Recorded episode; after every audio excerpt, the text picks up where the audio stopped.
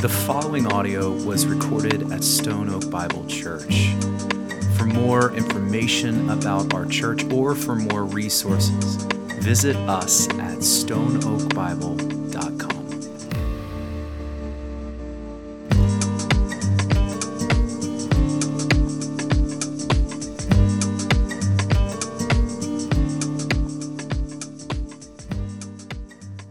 This one is a hard one. This text is going to call us to what we should be, which is all good. But here's the deal. It's also going to remind us that we're not all that we are called to be. And approaching a text like this, there might be some of us who read this, and our tendency is to think kind of like, woe is me, I stink at everything, wah, wah, I can't do this, and there's kind of sadness. Others might lead you to say, you know what, if I can't do it, throw up my hands, who cares, at kind of apathy.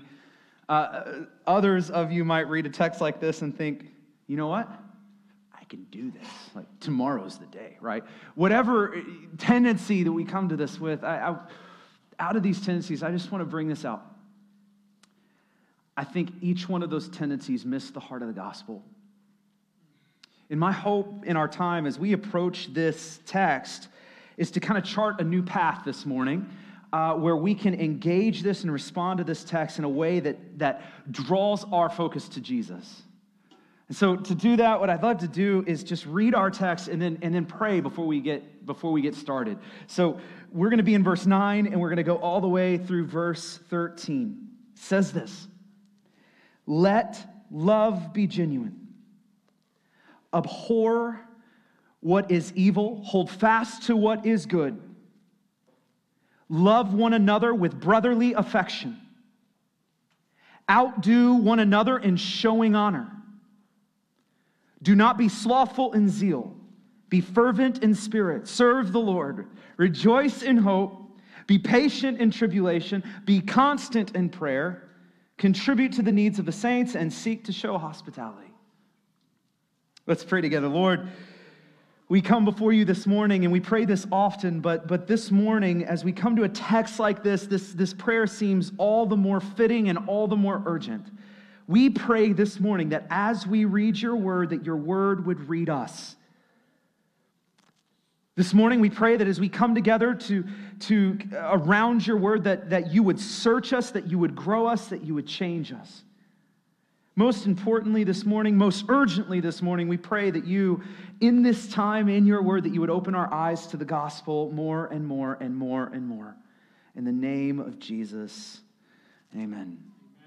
Amen. So let me just get us caught up with a bit of context with where we are this morning. If we look, Paul has just called us out to be holy, set apart for him, to not be conformed to this world as we saw in Romans 12, but to be transformed by the renewing of the mind. And Paul calls us to worship him with our bodies by presenting our bodies as a living sacrifice, holy and acceptable to God, through Jesus Christ. Then we looked at last week how from that now we are called together, gifted together for each other. That God has called us into the church and gifted us as the church together. That we were reminded last week that you need them and they need you. We were reminded that spiritual gifts are not given to you to sit and enjoy and to brag about and to think how awesome is this and to enjoy them in your own personal private life. But Scripture paints this picture of the gifts being given to you for if you look around this room, for them. For them, to be used for the edification, the encouragement of the church as a whole. And now from this call, what Paul's going to do, what we just read, is he is going to list out for us a list of propositions, commands, one by one, command after command. And depending on how you break this up, I count at least 13. At least 13 of these guys. And these are not easy. They're not light commands. I want to go through them quickly here. So as we look at our text, the first command we see is let love be genuine. So that's enough right there to kind of go, stop us in our track, because that's a big statement. Let love be genuine. That means not showy, not for show, not hypocritical, but not putting on a front or trying real hard. But genuine, authentic love. I mean, that is awesome. Not love for our own gain, just selfless, genuine love. Let love be genuine. That's awesome. Second, abhor what is evil. Abhor, I kind of think of this as a gag reflex. Like that when you're around it, it just turns your stomach.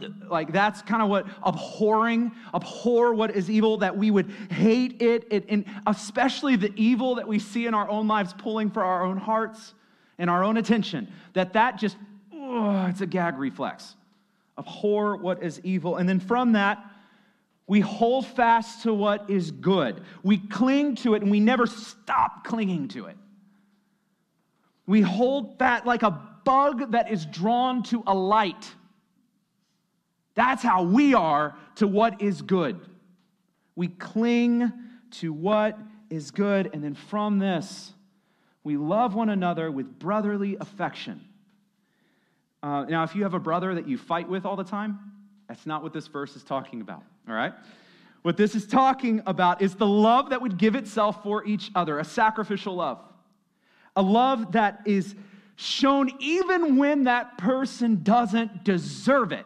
Like the crazy thing about being a brother is you don't stop being a brother when you're a bonehead, right?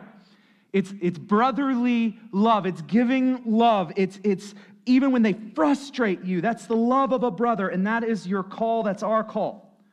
So we got 4 down. How are we doing? All right, next. We outdo one another in showing honor. Out of all of these, this might be the hardest. We are not great with this whole honor thing. We're just not, this isn't our strength. We struggle with the idea of honoring each other. And here Paul says, outdo each other. Compete with each other. With how much you can honor each other. Compete with each other. Not slander or putting them down to make yourself look great, but to honor them, that we would outdo each other in that. That is so countercultural. We'll move on. Do not be slothful in zeal. Another way that you can say this, don't be lazy. Don't be lazy. You know who you are. Lazy, where we are slothful or lacking in urgency for the things of God. This should not be the way we are as his people. Instead, be fervent in spirit. Be fervent in spirit. This is an excitement and enthusiasm for the things of God. That we would be this, that we're not like, by the way, I'm not talking about that fake rah-rah happy, everything's good, everything's awesome. That's not what I'm talking about when I say excitement for the things of God. What I'm talking about is kind of that moment, here's a good example of it, when someone first comes to faith in Jesus, and all of a sudden there is just this joy and like this passion and this enthusiasm for the things of God. That's what I'm talking about. It's that kind of fervency, that kind of enthusiasm for the things of God. Let's not be lazy, but let's have that fervency for the things of God. And next, serve the Lord. Serve the Lord. This is a call to pursue an end that is greater than us, greater than ourselves. That we would use our things, our gifts, our abilities, for something bigger than us. Serve the Lord. Makes me think how much of our things and our time and our schedule and our energy is given and poured out for someone else other than ourselves. Serve the Lord. Paul calls us to give ourselves in his service and his mission. All right, we're 8 down now. I'll ask again, how we doing? All right, next. Rejoice in hope. Rejoice in hope. Hope is beautiful, by the way. Just beautiful. Hope is a looking ahead to something that's not yet, but clinging on to it. It's a looking forward, placing our eyes forward in hope. What I love about this and why it's so beautiful is because no matter what we face, no matter what we're going through, hope is never taken away in Christ. We look forward. We look ahead. We look forward in hope. We rejoice. It's not only we have hope, we rejoice in that hope. That's a Christian hope that we have in Christ. And that, I would argue, leads to our next one, which is this whole patience thing in tribulation. Patience in tribulation. I believe that being able to be patient in tribulation flows right out of hope. If we have hope, we can be patient in tribulation.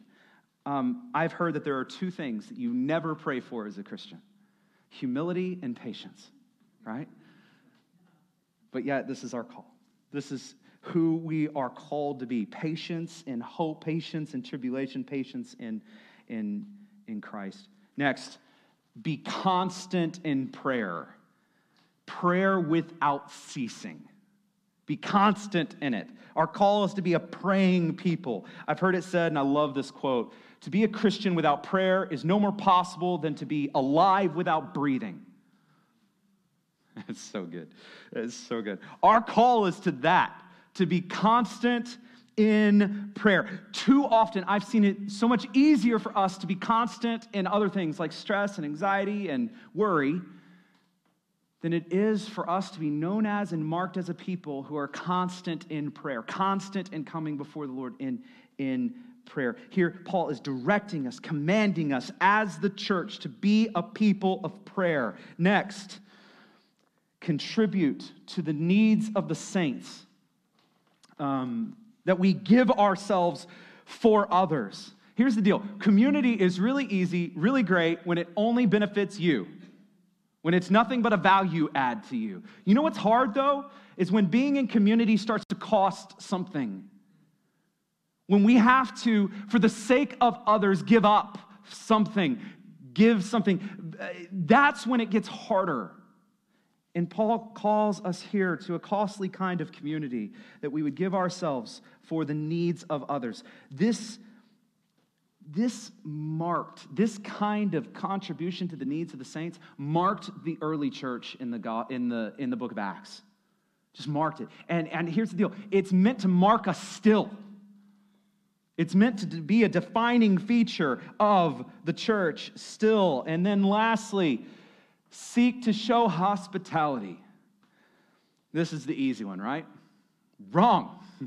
Absolutely wrong. See, sometimes I think we think of hospitality as just the occasional baking of cookies for someone and bringing it to them.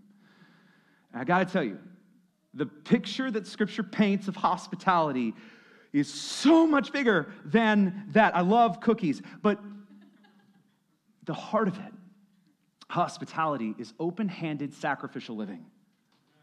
We would open-handedly live sacrificially with others, that the church is to be a people who live open-handedly, who our homes are open.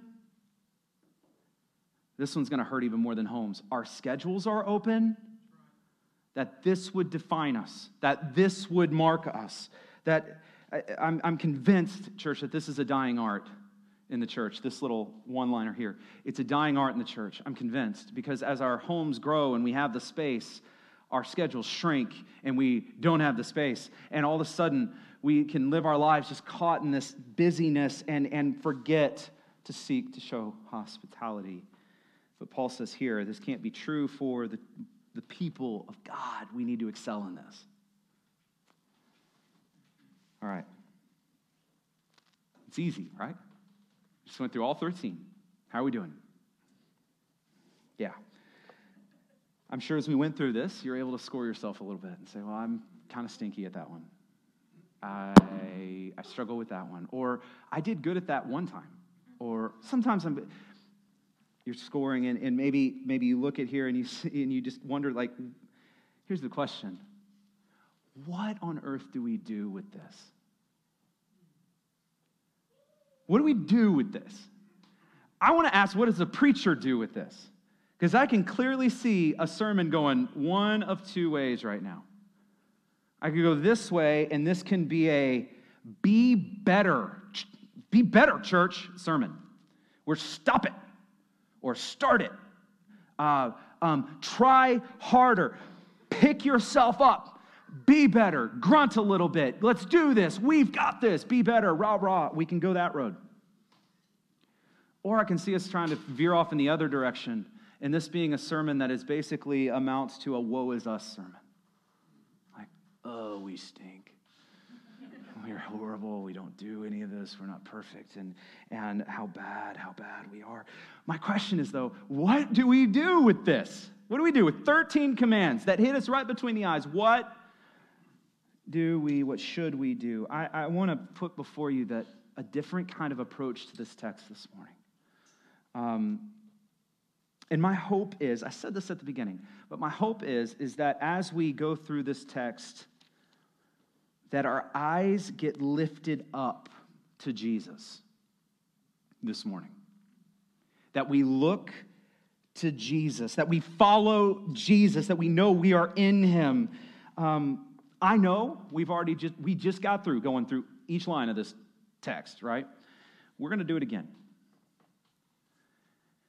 This time, though, I'm going to do my best to kind of pick our heads up, metaphorically, to see and to behold Jesus as we go through this text.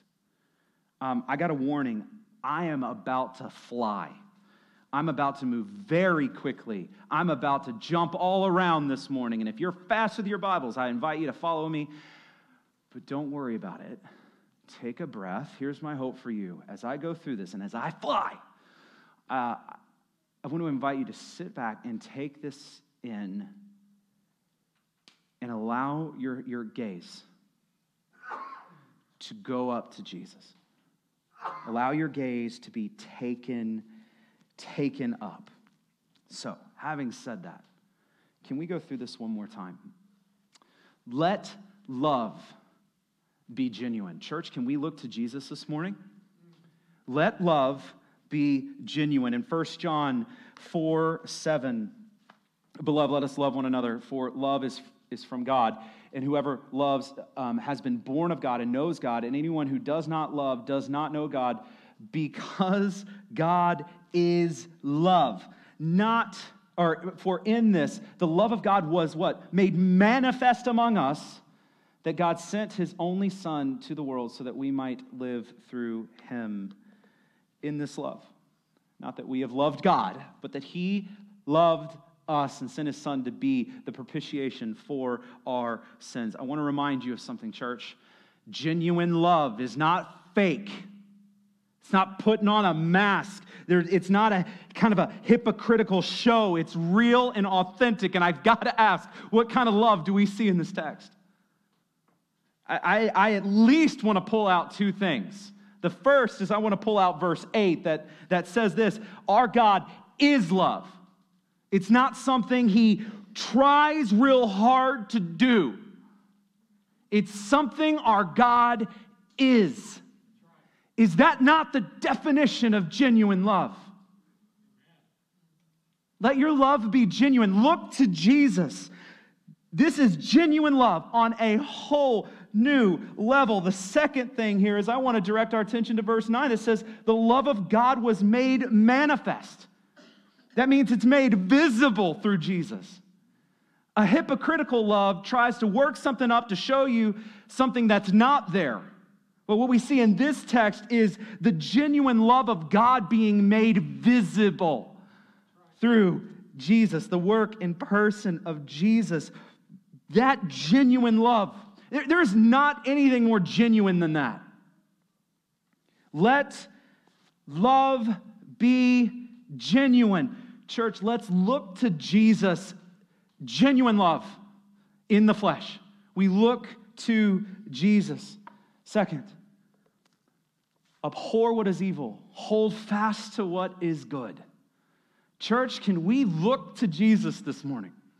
When we look to Jesus, Scripture says in 1 Peter 1:2, you've been called For this you've been called, because Christ also suffered for you, leaving you an example. We're going to get back to that. So that you might follow in his footsteps. Hone in here. He committed no sin. Neither was deceit found in his mouth. He committed no sin, no evil, no sin. John 15 builds on this. It says, just as I have kept, Jesus says, all of my Father's commandments. 2 Corinthians 5:21 says, for our sake he made him to be sin, who what? Who knew no sin. Knew no sin. Church, Jesus knew no sin. He committed no sin. Ever. We look to Jesus. He kept all of his Father's commands. We look to Jesus. Jesus only and ever stood for what is good. He condemned what is evil. I can't help but remember, I didn't put it up here, but that scene when Jesus walked into the temple and just started flipping over tables in Matthew 21. That was Jesus responding to what was evil, like a gag reflex of horror. What is evil? Look to Jesus. I think of all the times when Jesus called out the Pharisees. I could have put them up here, but they're literally everywhere. What was he doing? Calling out, abhorring what is evil. We look to Jesus, who did not stand for what was evil. There is no better example of clinging to what is good and gagging over what is evil than Jesus. We look to Jesus. Next, let's continue looking to Jesus as we read, love one another with brotherly affection. Let's look up. Let's look up. Because one of the most powerful verses, I think, is John 15:13. Greater love has no one than this, that someone laid down his life for his friends. There's no greater love than this. Love demonstrated with his life. This is love. This is love. John 13:34, a new commandment I give to you, that you love one another just as I have loved you. You also are to love one another. And guess what? By that, they're going to know that you're mine, because the love you have for one another. This love, brotherly affection of one another, is going to be the defining mark of the church. They're going to know that we belong to Jesus because we need to look like Jesus in our brotherly love. Let me say it again. No greater love than this, that someone would lay down his life for his friends. I got to tell you, friends, Jesus laid down his life for you. Laid down his life for you. We look to Jesus. We look to Jesus. Next, let's talk about outdoing one another and showing honor. Let's look to Jesus. One of my favorite verses in all of Scripture is Philippians 2. And Paul starts here by just talking about, don't do anything for selfish ambition and humility. Count others as more significant as yourselves. It says, let each of you not only look out for yourself, but to others. And then Paul says this in verse 5. Have this mind among you, which is yours, by the way, in Christ Jesus, who, though he was in the form of God, did not count equality with God a thing to be grasped. Did not count equality with God a thing to be grasped. But what did he do? He emptied himself by taking the form of a servant, by being born in the likeness of men and being found in human form. He humbled himself by becoming obedient to the point of death, even death on a cross. Church, what does it mean to outdo one another in showing honor? Can we just look up? Can we look to Jesus? This is what that looks like. It's Jesus being God, putting on flesh, dwelling among us, humbling himself to bring salvation to us, to bring glory and honor to the Father. That is glory. That is honor. That is humility. What does it look like to outdo one another in showing honor? It's Jesus. I got another example. I'm not even going to put this one up here, but how about in John 13, when Jesus, the Son of God, is washing the nasty feet of his disciples? That's honor. That is outdoing one another in showing honor. Church, we look to Jesus. Don't be lazy. Don't be slothful in zeal, but be fervent in the Spirit. Church, again, we look to Jesus because all throughout the Gospels, you know what we don't see? We don't see a Savior, kind of a begrudging Savior of, oh, these people again. If only I had to do this. I just don't want to be here. We don't see that, do we? We don't see that. We see a Savior in Jesus who is committed to the mission of God, of the Father. More than that, we see, I'm going to call this joyous mission. We see it in Hebrews 12:2, who reads, "For the joy that was set before him."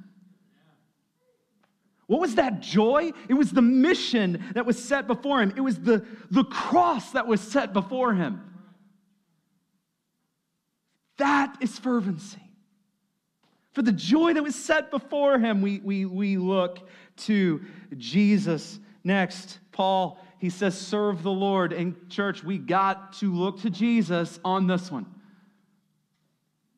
I'm going to have said look to Jesus 7,000 times this morning. That's intentional, okay? Look to Jesus. I could have picked so many texts here, but let's start with John 6:38. Jesus said, I don't do my own will, but the will of him who sent me. Jesus said that. I came. It's not about my will. It's not about what I desire right now in this moment for myself, but I, Jesus says, am about the Father's will, and I came to do his will. We see this again and again and again. We see it in John 8. It says, I do nothing, Jesus says, on my own authority. It says, but Jesus says, I speak just as the Father taught me. The next verse, he says, And he who sent me is with me. He has not left me alone, for I always do the things that are pleasing to him. Yeah. Serve the Lord. What does that look like? We look to Jesus. I always do the things that are pleasing to him. Jesus is the only person, by the way, who could ever say that and not be a liar. For I always do the things that are pleasing to him. I got to show you one more, because this submitted life to God, to the Father, just shows up even to the moment of death. In Luke 22, we have this prayer, Father. This prayer in the pain and agony of the cross that was, he says, if you're willing, remove this cup from me. Nevertheless, not my will, but yours be done. Church, what does it look like to serve the Lord? We look to Jesus, who gave himself, who gave it all. We look to Jesus. Next, we rejoice in hope. We rejoice in hope. We look to Jesus. In John 16:31, he's consoling his disciples. Do you now believe? Behold, the hour is coming, indeed it is come, when you will be scattered, each to his own home, and will leave me alone. In other words, things aren't great. They're not going to be great. That hour is coming, but, yet I am not alone, for the Father is with me. That's hope. That's hope. And then he passes this hope on. I've said these things to you, that in me you may have peace. In the world you will have tribulation. That's coming. That's true. But take heart. You see that hope? I, Jesus says, have overcome the world. This is hope in trial. This is hope in the midst of tribulation. This is hope. Jesus says, listen, I'm not alone. The Father's with me. So take heart, because I win. There's hope in all things. We look to Jesus not only for our hope, but we look to Jesus as our example of what hope is. We look to Jesus. And directly from that, we go into patience. I'm about to show you a verse that blows my mind. I think I take it for granted. In 1 Peter, we got to look to Jesus here. Look at 1 Peter. This comes from chapter 2, verse 23. When he was reviled, he did not revile in return. When he suffered, he didn't even threaten, but continued entrusting himself to him who judges justly. I couldn't stop there. I got to finish. He himself bore our sins in his body on the tree, that we might die to sin and live to righteousness. By his wounds, you have been healed. In Jesus, church, in Jesus, we see him stand accused, yet he did not lash out. We see him beaten, he did not strike back. He could have stopped everything. He could have stopped it. He could have called down fire and smote or smite. I gotta get that word right in that context. Just smite them all. He could have done that. He could have done that. He could have stopped it all. But what did he do? He instead chose to endure with patience. The heaviest moment of history on his shoulders. And he endures with patience. Bearing it all, standing firm. We look to Jesus. We look to Jesus. We have to look to Jesus. Next, be constant in prayer. I'm about to give you the understatement of the morning. You ready? Jesus prayed constantly. I'm about to show you just how much of an understatement that is, all right? But if you look through the Gospels, it's like Jesus showed us this idea of prayer that you never have to hang up the phone. It's just constant. It's ongoing prayer, ongoing. It's like he understood. It's not just moments in a prayer gathering or in a meal or in a service before I go to sleep or as I wake up. It's not just in those moments. It's ongoing all the time, nonstop. We see him retreating all the time. I pulled out a few. Luke 5. But he would withdraw to desolate places and pray. This is the Son of God, Jesus, withdrawing from ministry to pray. Same in Mark 1. And while it was still dark, right, he departed and he went to a desolate place, and there he prayed. Okay, I'm about to do something here. Okay, I went through and I searched just the Gospels. Matthew, Mark, Luke, John. I just searched the Gospels for all the times Jesus prayed. Now, I didn't do this alone. I had a great Bible software that helped me do this.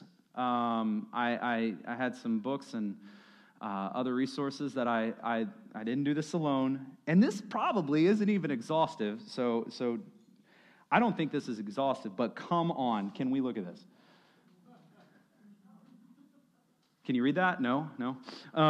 You don't need to. I have this for you. I can send it to you. But here's the deal.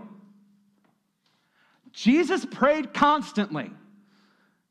Jesus was always praying. He was always praying. The writer of Hebrews, sorry, I'm flipping it, so if you're writing this, there's no chance for you. Writer of Hebrews says, in the days of his flesh, Jesus offered up prayers and supplications with loud cries and tears. Jesus prayed constantly. How and why? It's because Jesus showed us how to live in constant communion and connection with God, with the Father. We look to Jesus. Finally, you've made it with me to the very end, and I'm proud of you for that. Finally, we get to this. Contribute to the needs of the saints and seek to show hospitality. This was, without question, my favorite part of study this week. Jesus and hospitality. First of all, let me remind you, Jesus was homeless. Okay? Take that one in. He says, you know, the Son of Man has nowhere to lay his head. He says that in Matthew 8:20, right? Homeless. Yet, this homeless rabbi lived sacrificially, selflessly, open-handed in his life. I want you to look at this quote with me. Jesus didn't just seek or keep company with those who could help him, faultlessly love him. It wouldn't cause any drama in his life. But he kept company with the flawed, poor, and those who were prone to mood swings. She's talking about Peter here, by the way. This went beyond the disciples. The woman at the well was the wrong sex and the wrong race. The tax collector had a despised position. And the thief on the cross was a convicted criminal. And Jesus still invited them all through himself to his Father's home. Open-handed, caring for the needs of others. I don't know if you've ever thought about this. This is a side note, can't help but put it in here. Okay, if you think about the first miracle that we have recorded for us in the Gospels, you know what it is? It's a little miracle done at a wedding, where Jesus turns water into wine at a wedding. Jesus, who did not have a home, chose his first miracle to provide incredible wine for friends to enjoy at a good party. I don't say this lightly. Jesus' first miracle was a miracle of hospitality. I don't know if you've ever thought about it like that. A miracle of hospitality to his friends. We have another quote I want to show you. Ashley Hales describes this beautifully. Like a king and host, he prepares a table in the wilderness. Like a priest, he offers the pure, unspotted lamb on behalf of the people of God for forgiveness of sin and restitution with God. Like a host, he rains down provision in the desert, nearness when we are lonely, welcome when we do not deserve it. But he is also the offering, the food the host offers to undeserving guests. Church, praise God for the hospitality of Jesus. Not just back then at the wedding in Cana, but today. One more verse. I want to direct our attention not only to his hospitality then, but I'm going to call his heavenly hospitality. John 14. Let not your hearts be troubled. Believe in God. Believe also in me. In my Father's house there are many rooms. If it were not so, would I have told you that I go to prepare a place for you? And if I go and prepare a place for you, I will come again and I will take you to myself, that where I am, you may be also. And you know the way to where I am going. Hospitality, caring for the needs of others. We see it all over in Jesus' life, but here we see not only there, but we are reminded that he's not done. He's preparing a place for you still today. We look to Jesus. We look to Jesus. Now, you made it through all 13 commands in these verses, and I have made this argument that what are we going to do? We're going to look to Jesus, and I want to finish with this today. I believe we need to look to Jesus for two things as we look at this verse, for two important things. First, we look to Jesus for our justification. We look to Jesus for our justification. Here's what I mean by that. As you read this one by one, all 13 of them come and go, you are reminded, no, you cannot do it. But one by one, as we have seen together this morning, one by one, we are also reminded that Jesus did. Perfectly and completely, Jesus did. Now, the gospel, justification, what does it mean? It means that when the Father looks at you, do you know what he sees? When the Father looks at you, he sees the perfection of Jesus that was given, imputed to you. When the Father looks at you, he sees Jesus did it. That's what it means. In 2 Corinthians, I've already shown this, that said, for our sake he made him to be sin who knew no sin, so that in him we might become the righteousness of God. That's what it means. Churches, we look to Jesus as our perfection. We look to Jesus for our righteousness. We have read all throughout Romans, the righteous shall live by faith. The righteousness of Christ was given to us, and in this, we sang it already. Jesus did it all. He accomplished it all. He fulfilled every one of those 13 commands and more. He did it all perfectly and completely. So sure, we might read this and start off, woe is me, I can't do this. We might start there. We can't finish there though. As we look to Jesus, our head goes up and we are reminded that he did it and it is finished. We look to Jesus for our perfection and our justification this morning as we look at a text like this. Knowing, I will say this one more time, that when the Father looks at you in Christ, he sees the perfection of Christ. We look to Jesus for our justification. Secondly, we look to Jesus as our example. Jesus has shown us the way to live this out. And he's called us to be a community, a church, who is committed to living this out together, to following the example of Jesus together. I referenced this verse. I want to bring this one out again, though. Peter here says, Jesus suffered for you, leaving you an example. Leaving you an example so that you might follow in his footsteps. We look to Jesus to follow in his footsteps. I've heard it said that a good leader never calls or asks anything of their followers that the leader himself is not willing to do. In this way, Jesus came, lived his life, and called us each and every day to die to ourselves, to follow Jesus, to follow in his footsteps, to follow his example. We look to Christ this morning as our justification, our righteousness, and our example. I want to say one more thing before we pray. As we look to Jesus for our example, we do not live our lives trying to earn righteousness.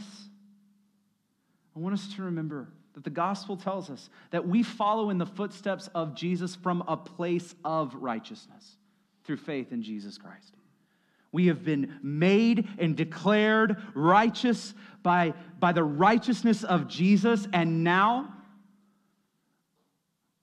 you're going to guess what I'm going to say, we look to Jesus. We look to Jesus.